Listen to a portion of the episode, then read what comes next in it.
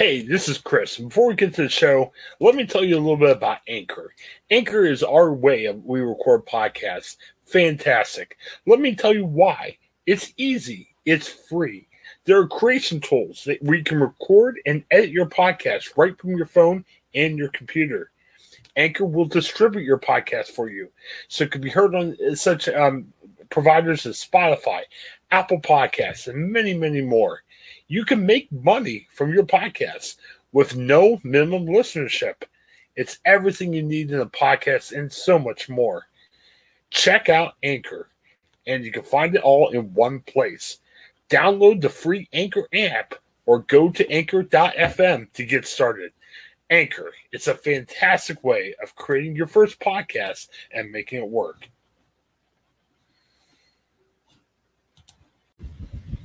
All right, we are back here on the Ohioan, and to give us some transparency, we don't usually record during the evening, but when we have the chance to talk to somebody from the state, especially the press secretary for Ohio Governor Mike DeWine, hey, we'll do it in the evening. And we got Dan Tierney here. We're excited to have him on. Dan, how's it going? I'm good, Chris. Yourself? Fantastic. Um, you know, in the media, we know you. Um, I'm sure the typical Ohio resident might not know you. Tell us a little bit about yourself and how long you've worked with the governor for.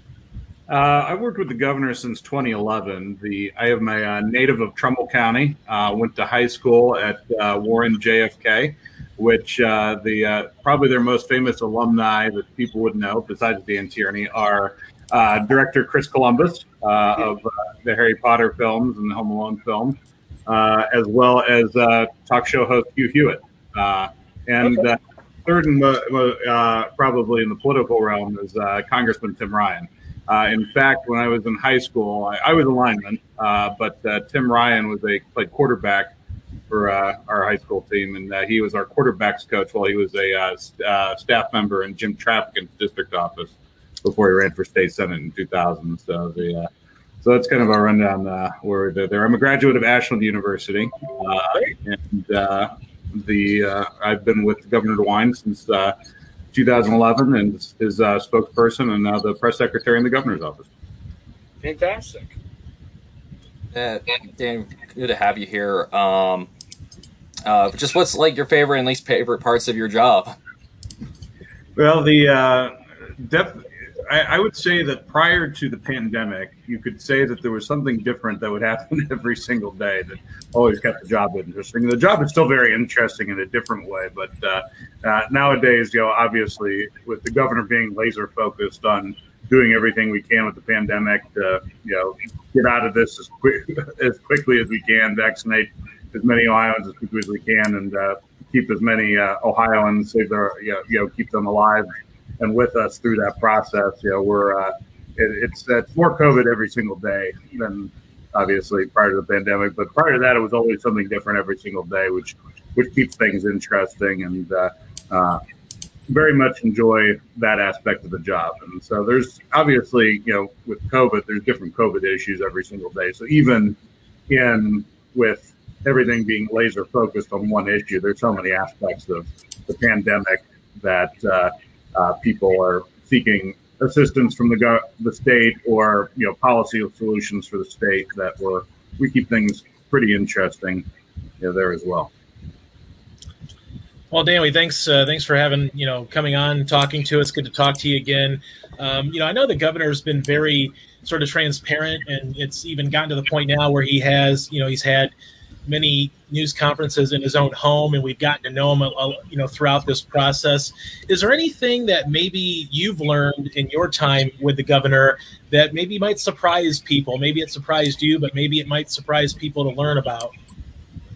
Well, he's definitely the you know he, he's known amongst press as being very transparent, and it's uh, it's very much of what you see is what you get uh, type situation. So the, the the as you noted, it's uh, very nice that yeah, Ohioans have kind of seen him in his home ever since that uh, false positive. Of course, you know, for those who aren't familiar, the governor was uh, uh scheduled to uh, meet with President Trump during one of his Ohio visits, and you know, there's the COVID screening test, and the governor of all people got what ended up being a false positive. so it was kind of a news story for a day on the, the oh my lord, the, the, governor of Ohio, who has been fairly cautious on COVID, you know, was uh, tested positive, but likely was a uh, false uh, positive. But you know, ever since then, we've done uh, the press briefings by Zoom. Uh, he, he, very much, uh, when we had to do that out of safety precautions, because we didn't know if he was positive and we didn't want to, you know, expose anybody from the press corps or anybody else you know, the we were able to do that, and people were able to to come in and uh, you know be around the state, and it's been uh, that was uh, so now people get to see him in his homes, and uh, they uh, they get to see a Dolly the dog to the press conference as well, uh, and uh, there's uh, we, we've been uh, technology's really helped us make it a road show and keep things interesting and. Uh, uh, that's probably something you'll see a lot more of. You, you saw him probably uh, on the road at the Cintas Center in Cincinnati uh, at that vaccination site. We did one at the Wolstein Center. So um, technology is allowing us to take these shows on the road, but also keep access for all the media and viewers around the state of Ohio who are interested in watching us. And we got a good partner in the Ohio channel to, to help us uh, keep that out there. So, but uh, you know the yeah, he's definitely very genuine, and what you see is what you get with Governor DeWine and, and Mrs. DeWine. Well, before we get back to Brandon, I have to say that day, and thankfully he didn't have COVID. Thankfully, you know things didn't go south. But the greatest part of the day was I remember all the TV trucks were in front of his house there in Cedarville, and one of the reporters can't remember the name or the network was like, "Oh, this is a serious tense situation at the DeWine house," and you can see behind the door swings open and wine runs out. I think he's in shorts and bare feet, and he's having the dog. He's petting the dog and everything. and I, it just made me laugh. It was great. I mean, I'm glad he's okay, but to me, that kind of brought levity to you know a bad day or a rough day for everybody. uh, Brent, what do you have? Oh, I was just gonna say on those press conferences, they kind of have taken a kind of a life of their own. Um, do you guys look forward to them, or is it something you might continue doing post COVID?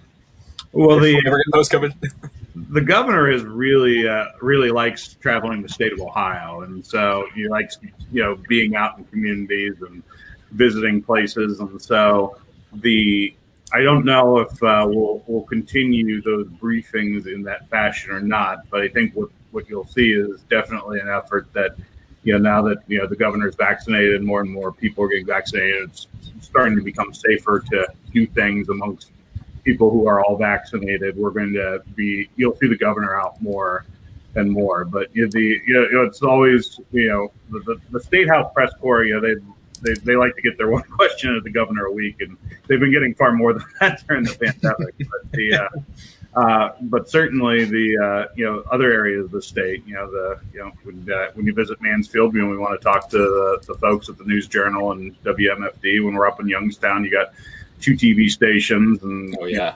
two news, uh, a newspaper and a website and, and, and all sorts of places that want to talk to him. And so we try and we, the governor's always enjoyed traveling and visiting people in the state of Ohio and, uh, and meeting with small business owners, meeting with large business owners, meeting with uh, uh, uh various uh, state offices, as well as showcasing. Uh, you know, the, the, governor has a great passion for selling Ohio, and one of the things that you probably noticed is uh, awful lot of media advisories about the governor visiting this, uh, you know, this state park or that state park, and, and, promoting, you know, the various state parks and our Nat- Department of Natural Resources and those things that Ohio has to offer as well. I got to ask you a couple fun questions about the press conferences because um, I like the fact that they reassured me because I know at the start of this nobody knew what was going on, and I appreciate former Health Director Amy Acton her style it was kind of like, hey, it's going to be okay. You know, you got to do what you need to do, but you know, we're not going to fall over dead. You know, we're going to be okay. You know, flatten the curve. You know, all that stuff helped me. It helped ease my fears, not just as a journalist, but as a human being. So I like that. But there's some rapid fire fun questions I got to ask you about the press conferences. Sure. I was excited. I had my first COVID vaccine on Monday at 1 p.m. I almost tried to make it 2 p.m. because I know recently we have the press conferences at two. I know we didn't have one this week, and that's fine. I'm like, I was hoping. I, I said maybe I could go in there at two. The camera would be there. I could talk to them. you get requests for people to have their vaccines live on air. How's that work? The uh, well, well, certain ones we've arranged. Obviously, the governor, the first lady, the uh, lieutenant governor have all had their uh, vaccinations uh, live. Uh, you know, there have been some officials locally who will ask us when we're traveling, "Hey, I know the governor's coming here to promote the vaccine clinic. Would it be helpful if I, uh, you know, did that?" And, and part of this too is that everybody wants to encourage as many people to get vaccinated as possible. I mean, everybody's seen the public opinion polling. We know it's not 100% uptake uh, and there's a wide variety of reasons that is. So some of it is hesitancy, some of it is people want to wait and see. You know, some people are you know the, looking to see if I can get a certain vaccine over another, which of course the doctor said the best one you should get is one that's available to you, especially with the, the right now we're still in a stage where we have uh, more demand than we do supply. So the uh, so we have uh, had a few people do that, but it's more out of they they want to be helpful and help spread the message that hey, this is uh, it's okay to get the vaccine. It's a good thing, and uh, this is what will help us get out of the pandemic. And obviously, it's not about a show. You guys are helping people out. You're conveying information about COVID. So I, am not going to try to have fun and gear you down a, a wrong path. But you got to look at this. I mean, you had groups saying, "Hey, let's have some wine with DeWine." You had we're, we're going snacking with Acton I mean, what was the behind the scenes like before they went out? I mean, obviously they're laser focused on, hey, let's help fight COVID, let's get the rules out there. But there was crazy stuff going on. I mean, was there? There, there, were various. There, there were stages of the press conference. So the as, as people who've seen the Ohio channel prior to 2020 remember, there's probably a White House briefing type room that people see. That's the Harding press room. That's uh, uh, the Ohio Senate operates. And we, we as long as we often uh, have been asked, we ask permission to use it because it's set up very nicely to get the TV feed out to the Ohio Channel across the state. So we started doing our press briefings there. And we quickly realized because it literally was a shoebox when you want everybody from Cleveland, Columbus, and Cincinnati in there that, okay, we're going to be promoting social distancing. We can't do it in here. Right. Uh, so then we moved it to the Senate Finance hearing room. And that's around the time we also started adding the uh, the American Sign Language interpreters who have kind of become celebrities in their own. Oh yeah. Um, Marla Berkowitz, I think, has her uh, own bobblehead, and uh, being being a Browns fan, I know there was a great period of time where on the uh, uh, the the reflog uh, show that you see pop up mm-hmm. on Twitter that they would they just put Mar you know Marla up there and she'd be sign language Django. It was probably the actual press conference feed, but it was they just had her up in the corner, sign language into whatever the, uh, the, the team was doing on that. Uh, but there were a bunch of us who were, you know, people would see us as uh, Ohio Channel was waiting to go live, and people saw the live feed. So Eric, our photographer, and uh, a bunch of us had nicknames, and of course, the, the public was calling me bow tie guy because I wear a bow tie when I'm uh, in uh, business attire. So the uh, so there were little things like that that were going on throughout the process. We eventually, uh, when the President Trump announced that uh, mass nobody should gather in more than groups of ten, you know, we were socially distanced in the Senate Finance hearing room, but we couldn't. We had to get down to groups of ten. So what we ended up doing then is that's when the the governor, and lieutenant governor, and Dr. Acton were in one room, and the press were in another room, uh, and they were in groups of ten. We didn't have any more than ten reporters in the room. Uh, eventually, it was kind of that when the masking guidance went into place, we then moved all the media into the atrium of the state house, where they were very widely spread out, but everybody was also masked, and the, you know, kind of under the current guidance, everybody, as long as you socially distance, wear a mask, reduce your interactions with those outside your house or your workplace. Um, so we were basically in that format right up until that that false positive moved everything to Zoom. And again, one of the things that I know the media has pointed out and uh, that we've uh, noticed as well is that when we went to Zoom, we were able to allow reporters from uh, places that weren't willing to drive to Columbus. They, they now chance to ask questions and participate. So uh, uh, we get reporters almost every day from the Youngstown area. Uh, we get reporters from um, some of the newspaper chains in Northwest Ohio. we get a lot of Cincinnati TV and Cleveland TV uh, participate at a greater rate than they had before. So the uh, so the different it's just been interesting behind the scenes watching all those different formats and how you know the media has reacted to it in terms of participation, and it's it's been a good thing because you have more media outlets participating, which uh, gets the message out to more people. A couple quick rapid fire. I got a follow up on this, but you said this about uh, former President Trump. Did he ever ask to be on the press conference? Did we ever have a President Trump sighting or President Trump call on a DeWine press conference? The one, uh, the, we, we've had quite a few celebrity drop ins, as you know. Right. Uh, and probably the one that was closest to that was uh, when Governor Schwarzenegger came on right after the uh, the, the Arnold uh, decision was made, which was very early on. The Arnold was one of the probably the first major event that was canceled of that scale and and, and, done so in coordination with the local facilities. It actually was, uh, that decision was made probably about three or four days before South by Southwest was was canceled back in March of 2020. So the uh, but uh, they got uh, Governor Schwarzenegger uh, uh, appeared with audio by audio. Uh, It was, I think, fairly rudimentary at that point. I think we were holding up a cell phone to a microphone as, the, as the governor was who was calling in and talking about everybody needing to, to stay safe and the Arnold being reduced probably yeah. just the, uh, the, bodybuilding show at the end. So that's probably. Uh, we've had a few others, of course, Clark Kellogg, Anthony Munoz. Uh, uh so we've we've had we've had a few other uh, uh, celebrities. I'm a PR guy. What better chance of publicity? I mean, we want to get to wear up our podcast. The three of us will show up on. Just give us a script. We'll say whatever you want to say. It'd be great. I mean, it'd be fantastic. Right, two other fun questions before we move on. Sorry, I have to ask these things. Sure. Um, you know, hey, I covered the governor when he was in Mansfield as Attorney General, and loved the relationship between him and you know his wife. Um, he was asking us to take cookbooks, and I thought he was just kidding. He's like, "No, take a cookbook." So I took a cookbook. What a relationship that must be? I mean, it's it's kind of a unique relationship. He's a shorter guy; she's a taller woman. I mean, how how are they together? I mean, it sounds like they have a really fun relationship. I mean, probably after he leaves the governor's office, he could probably help her sell cookbooks. It, it well, like relationship.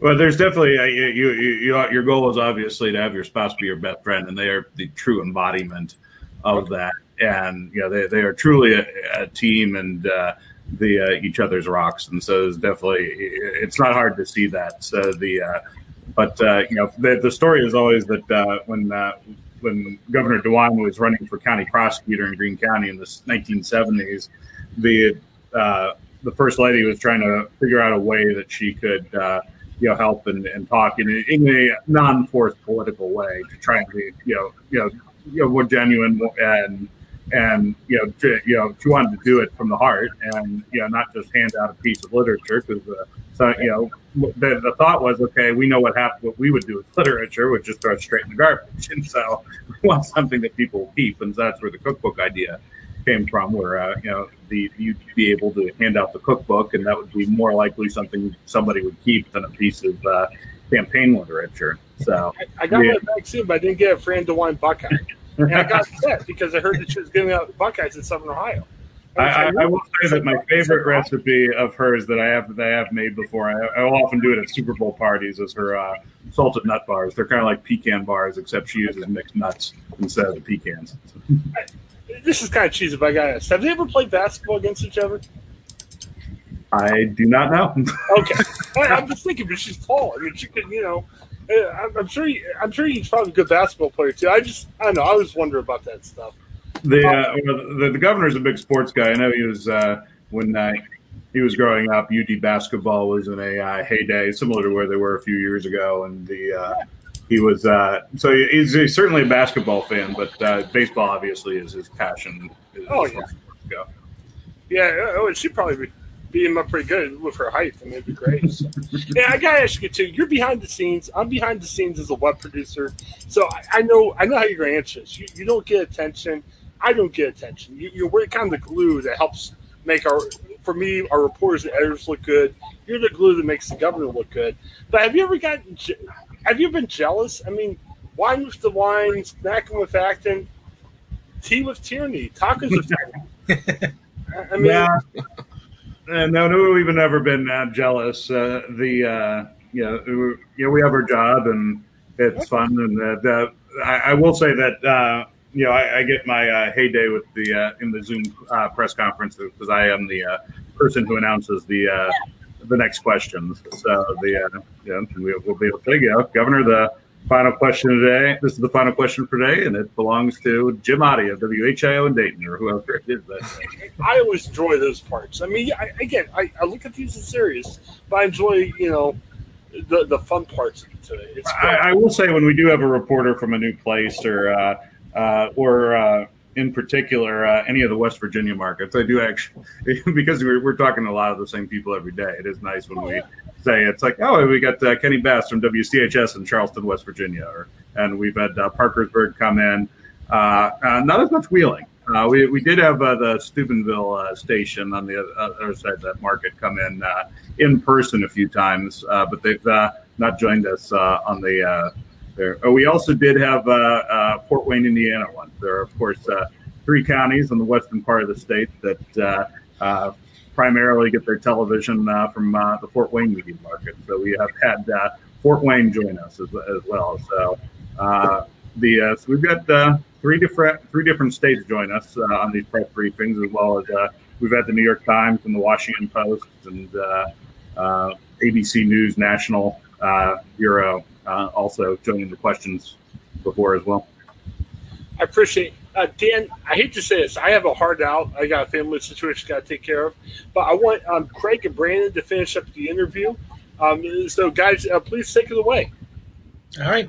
Thanks a lot, Chris. Uh, I think I'll go next here, Dan. Um, you know, obviously, COVID is a very serious matter. Uh, it's got to wane on not just, you know, people that have it, family members they know have it, but you, the governor, the lieutenant governor, the reporters that are reporting on it every day. Um, you know, what's sort of been, you know, what, what's maybe that moment that scared you the most about COVID 19? Was it, you know, from your personal perspective of maybe getting it or a family member getting it, or was it just the sort of the day to day? knowing that you were going to be, you know, discussing COVID when there was press conferences every day, or of course now the biweekly ones.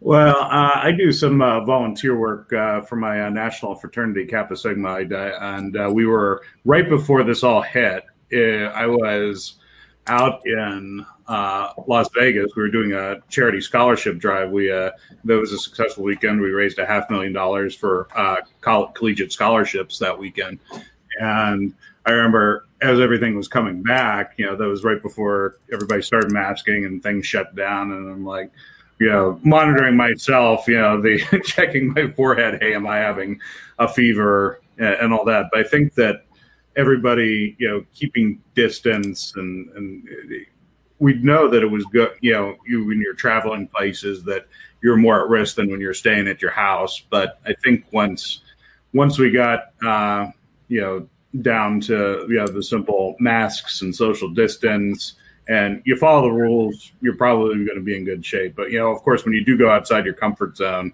the uh, it, it, can be a little uh, you know nerve wracking. I remember very early. I, I, I do our family grocery shopping anyways, but early in the pandemic, you know, wearing a mask and you know putting on the, the latex gloves. I haven't worn the latex gloves grocery shopping in in about ten months, but I did that early on for for a few weeks till we got a better sense of where things were going, and we knew it was. We found out it was more respiratory than right. than, than, touching stuff. Although you should still wash your hands; it's a big part of it as well. So, did you also do the? Um, I, my wife and I took to uh, disinfecting all of the groceries. We'd bring them in. We'd have our wet wipes or our alcohol swabs, and we'd wipe down. Did you also do that? We we, we, we still do. We still do that. Okay. So, okay. the uh, but but part of that is too is that you know we we we do a Saturday grocery shopping regimen. Some of that stuff we want to use right away.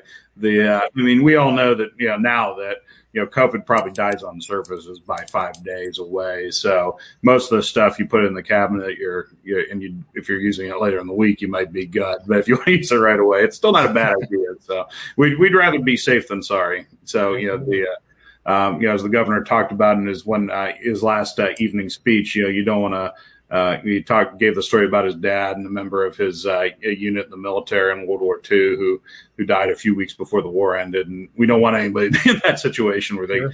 they don't make it out of this. We we we want everybody to come with us and, and, and get back to normal. Absolutely, Brandon. Yeah. Um, for the record, actually, Dan, I made a um I made some tea actually for tea with Tierney because the guys are talking. that will catch on hashtag tea with Tierney. Just, just a nice big cup here. Um, I had, so the cold beverages, but we do uh, brew. Uh, we'll use the the big Luzianne tea bags to make iced iced tea with. So, but uh, um, but yeah, you know, media's changed uh, a lot, and uh, we have some non traditional news sites along with mainstream media. How how different does that make your job? The uh, we've always treated whether you're a mainstream reporter or blogger, you know, we, we've treated everybody pretty much the same. If they contact us for a comment or a request, we'll we'll do that. And certainly, we've had a few non-traditional uh, reporters do that. The uh, due to space, you know, we do have a policy at the press briefings that the we, we do we do limit it. Uh, uh, members of the Legislative Correspondents Association and, and mainstream media outlets uh, these days because uh, as everybody knows you know we we'll get about 25 reporters every press conference and we can only get through about 15 questions. So it's it's a little bit you know work for us to to make it fair and equitable and, and try and give everybody out there because you know again part of these is to inform the people and to get the, the message out and the ways that they receive news whether it's tv whether it's radio whether it's you know in a newspaper or on a website.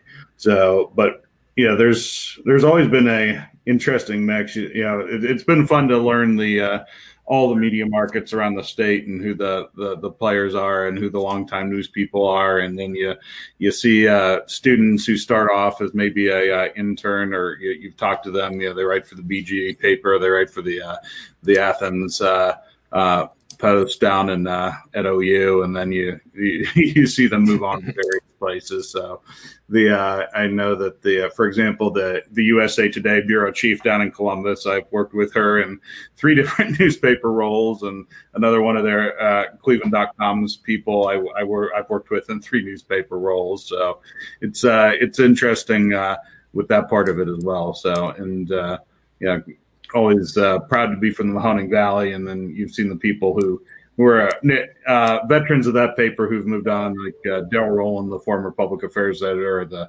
the Dispatch. Know, he was at the Tribune Chronicle when I was a boy up there, and so Tom Reed, who wrote for the Athletic and now is with the DK Sports Pittsburgh, but he was with the Dispatch for a while, uh, covering hockey and soccer. So those those things are, are are interesting and fascinating to follow as well. Sure um, you know, kind of a good segue. You know, you've dealt with a lot of personalities over the years since you know coming in to the fold here with the with the governor when he was AG and now here. But uh, what's sort of maybe the strangest request? You don't have to name names, but what's sort of the strangest request you've maybe received from a media member, whether it's before right before they go on one of these COVID, you know. Uh, workshops or maybe before that but what's sort of maybe the, the weirdest or strangest request you've ever gotten? There is a hands down answer to that and it's uh, it comes out of the uh, the public records law. And as, as, uh, I, as i've said the, the governor takes that very seriously and so through my career with him i've always taken very seriously that we have to do the media requests for uh, public records and get those out in a reasonable period of time. When we were at the ag's office one of the ways that one of the services that reporters would use quite a bit is the constituent complaint database. You know, the AG is the consumer protection agency for the state. And so somebody lodges a complaint against a company.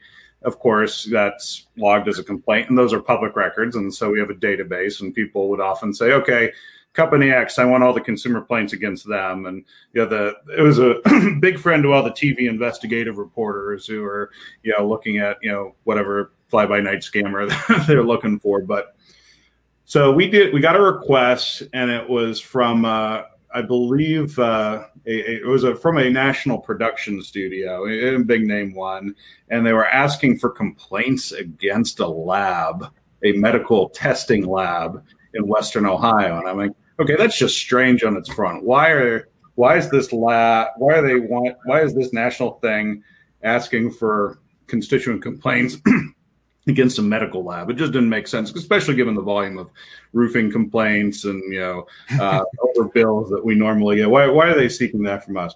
And so we got in the records. There were about three or four complaints. We put in a spreadsheet. We sent it off, and then the the requester emailed me back saying thank you. And then in her email signature, it said producer for the Maury Povich show, and I'm like. Oh wow, they were digging for the uh, "You're not the father" segment. Is that, is that something they were looking for. when you get a weird request like that, or when you get a request in general, do you have to, you know, usually run that by people, or does the governor usually trust your judgment on, you know, what message that you you, you have to get out or what request you have to fill? Those are those are pretty straightforward. If there's something that obviously we, we want him to be aware of, because again, you know, normal times he's out and about often, and he'll be in front of the the press often, and so we'll we keep him abreast of those things just so that if uh, one of the reporters asks him about it, that he's Right. He's he's well up to speed. I don't know if we ever brought that one up to the governor or not because it was just a simple fulfilling a records request, and then we got the thank you from the producer of the Maury Povich show. It's like Hey, you're, you're bringing families together. That's great, Dan. oh wow, that's great. You know, Dan, uh, it was just a fun story. I, I think um, I was cutting my teeth at, uh, w- a few years back as a journalist in um, for the Vindicator in Youngstown, actually, and um, uh, I was working on this story of, um, about um, Campbell sex teach, uh, um, excuse me, a Campbell teacher, uh, you know, sex with students kind of case, and uh, BCI was involved with it, and um, I couldn't get in touch with the BCI spokesperson one time, I guess, and so for some reason I look back and I don't know what was I was thinking, but it was I reached out to you actually, I think, and started. Um, you, I think you said, "Oh yeah, I think I can help you." Started talking about the case, and he's like, oh, "Yeah, you need to talk to BCI. you need to talk to." I think her name was Kay, maybe Kay or Kate or something.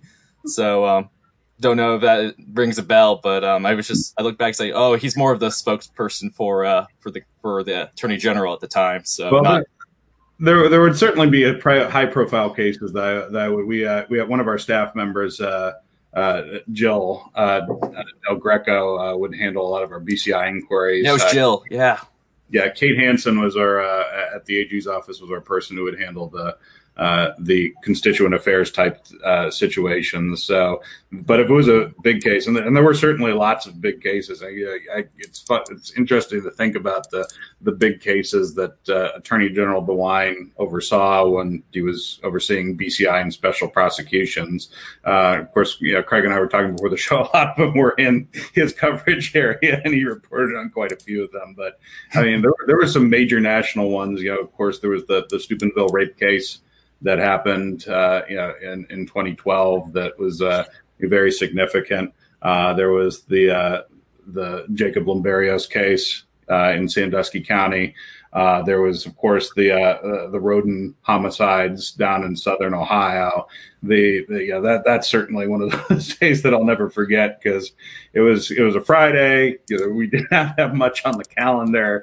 I go in the office, and about 15 minutes later, it was Jill saying, "Hey, there's that you know this happened." and so you know, I went home, changed into a suit, went down there, and it was the day before. I, I remember my da- one of my uh, daughters. Uh, it was either her first, second birthday, but I was scheduled to just go home and make cupcakes afterwards, and I did. It was just uh, I did it at 2 a.m. instead of the uh, the the 6 p.m. that I would have uh, originally done it by. So but some of the you know some of those national cases that there were a few others that were uh, done on Dateline NBC that you know were yeah that that BCI did did work on that that we we saw and uh, there was also the Bobby Thompson case which was uh, you know featured on American Greed on on CNBC uh, you know it was almost like a real life Catch Me If You Can type situation with the with that. So just a lot of those. So being involved in those and, and seeing some of the stuff behind the scenes was just was just fascinating. And of course, being involved in those, and uh, I, I think the the you were asking earlier about uh, whether I got jealous for my one moment of fame. The uh, I, I did have one moment of fame where my name did end up in a CNN alert, where it was uh, the uh, when the uh, you know the the the three women were kept in the house uh, up in Cleveland, and they escaped. And we were asked to do very quickly the DNA testing on the child that was found with them to see if the uh, the suspect was the father, and which he was, and we we confirmed it. And CNN may have been like the fifth or sixth outlet we confirmed it to, but it ended up in a CNN alert that we confirmed yes, he was the father. Yeah, he says uh, ATO spokesperson Dan Tierney, and they put my name in the CNN alert that went out on everybody's phones and the top of the website. At least that wasn't Maury Povich's uh, group getting in there with you are the father. You know. Yeah, it, it came full circle there. So. Yes, it does. Brandon, did you want to ask the next question there? Sure. Um, you know, um, how difficult um, uh, do you think it'll be to be a press secretary when COVID's kind of like in the rearview, rearview mirror? Right. Again, I'm, I, w- I would very much look forward to you know, traveling the state with uh, the governor and getting out and about to those places. So the you know, yeah, I enjoyed uh, you know traveling with the governor back to uh, Trumbull and Mahoning counties and Cincinnati and Dayton and getting to see places I haven't seen before. So uh, the, those are uh, very much. Uh, I would often staff the governor at editorial boards, and so going to meet with the editors in person over to Zoom. That, that's always you know preferred anyways. But you know if we can eventually get back to that, that'd be nice. I'm sure a lot of them would still prefer Zoom maybe after the pandemic ease of use. But uh, the uh, I, I think uh, you know when the pandemic ends, we'll, st- we'll we still have a lot of work to do in the state of Ohio to uh, to you know get things as back to normal as possible and promote uh, Ohio businesses and, and, and our continued recovery uh, in the state. And uh, you know we're in a we're in a pretty good spot, you know, as far as you know, you look at the national numbers, you know, Ohio is doing better than places that did not have diversified economies. That, you know, if their economy was more based upon tourism or a thing, you know, we had a very good, you know, base of, uh, uh, of businesses that were manufacturing things and building things and making things that were important during the pandemic. And yeah, that's, uh, uh, so Ohio, you know, we were hit like everybody else, but, you know, the, we're doing better than many other states, uh, uh, partially because of the work that everybody did to make sure we were in a good spot, good diversified economy beforehand. And uh, you know, Ohio, we we we've done things a little bit differently than other states. You know, for example, you look at restaurants. We never, you know, said, okay, you can only have 50% of people in a restaurant. We just said you had to socially distance and you can put as many tables as you can socially distance inside a restaurant. So we never did a capacity limit like Texas or some other states did. We, uh, uh, we, we kept a lot of businesses open uh, in, during the, the stay at home period because, you know, if you could uh, I remember I would get calls from reporters. It's like, why did a car dealership open at this time? I'm, well, doctors got to get their oil changes done sometime. so, yeah, it's a there, there's just a lot, lot of uh, stuff that you know there was an attitude. It's like, oh, we got to shut everything down. Ohio didn't do that. We kept um, quite a bit open because there's so much that that was done to support the first responders and the people taking care of people early on. And of course, now we know that we can keep pretty much everything open if we just socially distance and have a mask on. So the uh, interesting watching that evolution. But we're uh, Ohio, Ohio did things a little bit different. We we always tried to figure out what's the best solution for us as opposed to just kind of taking the the, the strict national guidance and, and, and saying, okay, we'd much rather work with Ohio businesses and figure out what works and what they learned and implement that and share the best practices amongst everybody. Sure. I remember last year I wrote a story about motorsports uh, blowing up. Uh, their economy was better than it was pre-recession. They, uh, they, everybody was buying dirt bikes and equipment and things like that, and they they had to fight to become you know sort of the essential businesses, and they were because they you know they do a lot of farming with four four wheelers, off road vehicles. So it was kind of unique to see some of the businesses that actually thrived. And like you said, I think Ohio did pretty well because a lot of businesses were deemed essential or manufacturers were able to stay open. So um, we gave people broad guidelines and told them, you know, if hey, if you if you believe that you fall under these definitions, you just probably write it down. You know, if you if, you, if you're worried about it, maybe talk to a legal counsel, but we'd much rather you know err on the side of caution and keep you you know if you're if you're doing essential work just document it and go forward and so yeah we you know probably we had more stuff stay open and in, Ohio than than a lot of other states because that's the approach we took. Is you know we we we we gave people broad definitions and allowed them to kind of transition to help the uh, the effort. And uh, uh, it's, you know, Ohio was uh, you know we we opened up pretty early after President Trump's national stay-at-home period ended. I think we had every most businesses were open in the state uh, with clear guidance on how to open post you know stay at home by the end of May. And you know, the stuff that wasn't was kind of the big stuff like Cedar Point or stadiums that just took a few more months to do. But, you know, by the time, you know, most of the kids went back to school in some form in the fall, everybody had guidance on how to do what you need to do safely. And, uh, a lot of that was developed in coordination with those industries. You know, manufacturing helped tell us, oh, here's what we learned about social distancing and masking in our industry.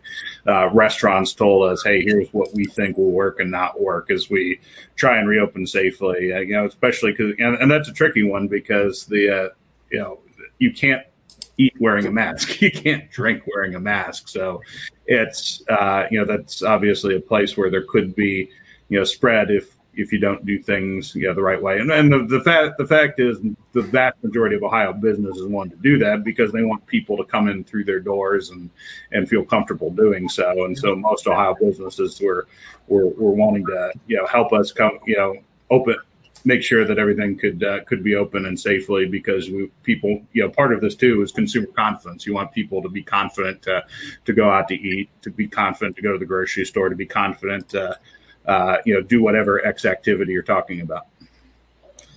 Well, I know that um, you know your your task and the governor's task usually is to talk about COVID and to spread the word about whether it's mandates or masking or social distancing.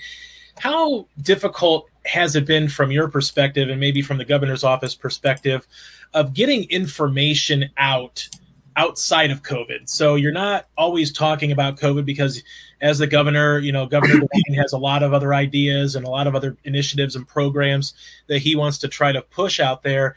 How challenging is it to talk about those or to get the ball rolling on those because COVID dominates the news cycle so much? Well, I mean, we have multiple channels of communications. We do communicate a lot directly with businesses, with people who may have a state license that you know the news we need to get out to affects them.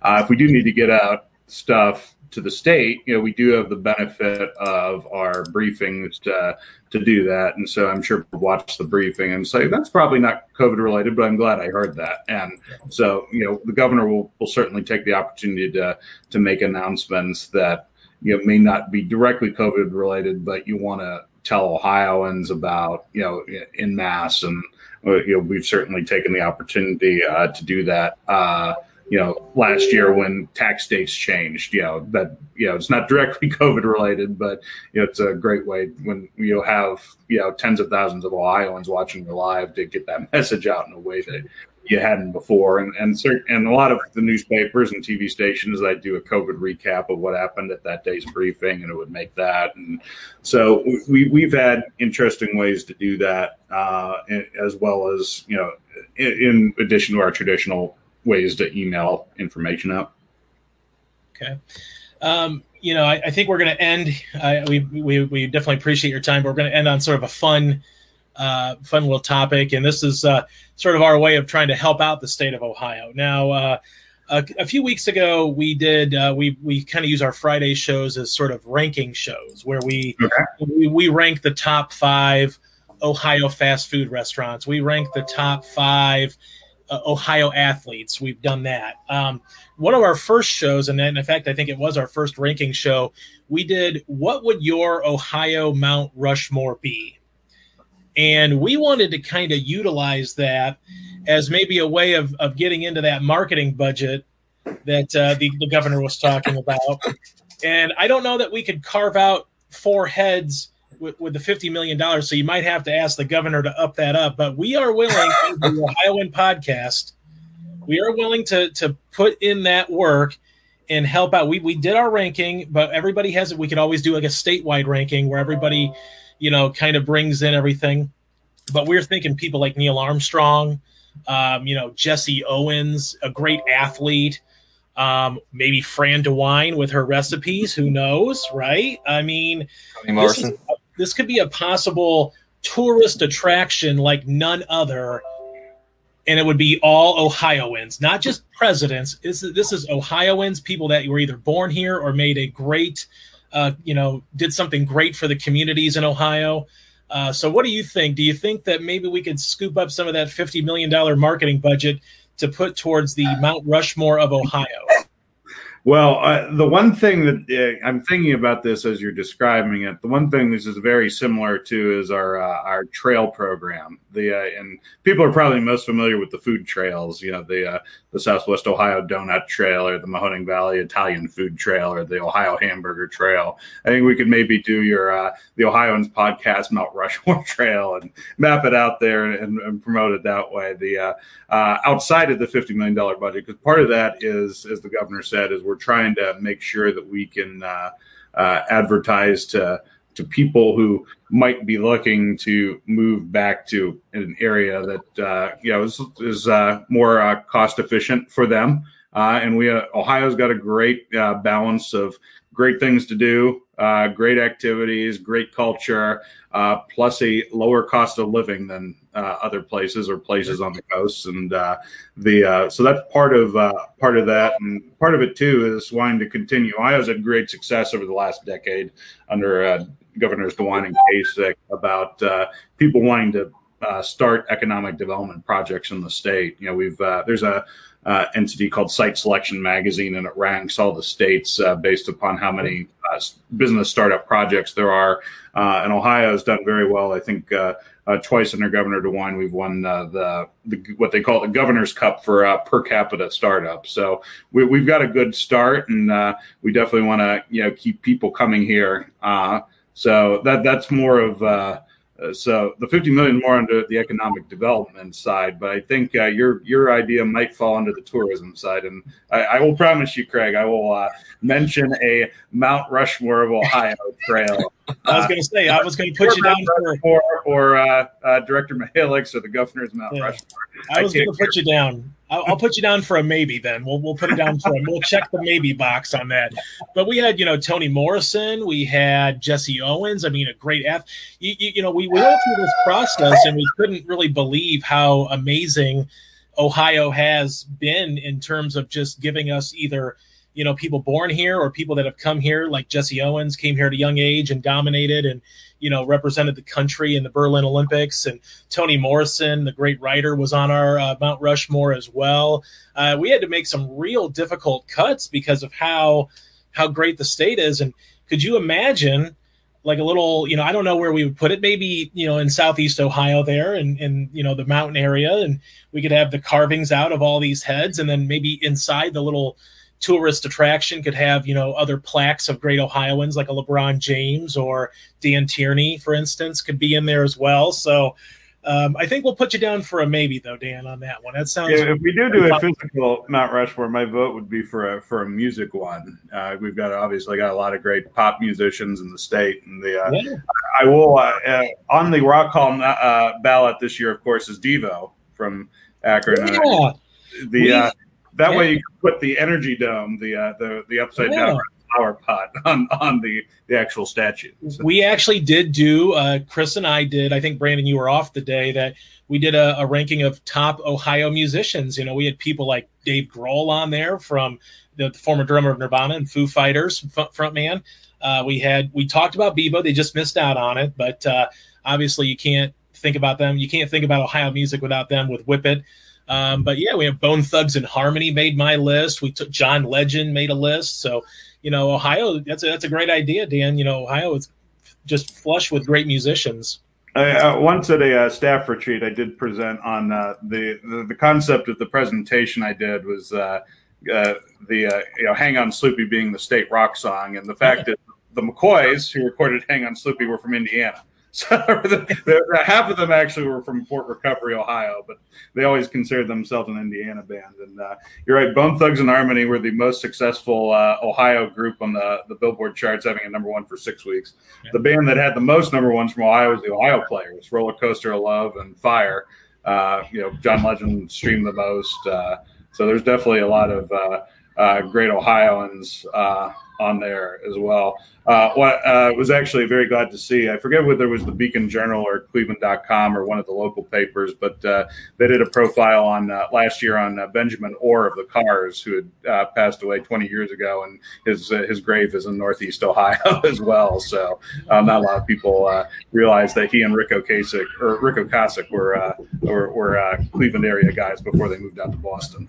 We should have had you on our ranking show for the Ohio musicians. You would have added a lot of you know intelligence over what uh, Chris and I had. We just uh, kind of picked like 21 Pilots. You know, they're from Columbus. Uh, I picked Nine Inch Nails as my top Ohio band, but mostly for their uh, film scoring. They uh, they've done a lot of musical scoring for film uh, that they've won an Oscar and done some great things there. So, well, Dan, we definitely appreciate your time. Brandon, do you have any final thoughts or any final questions for Dan?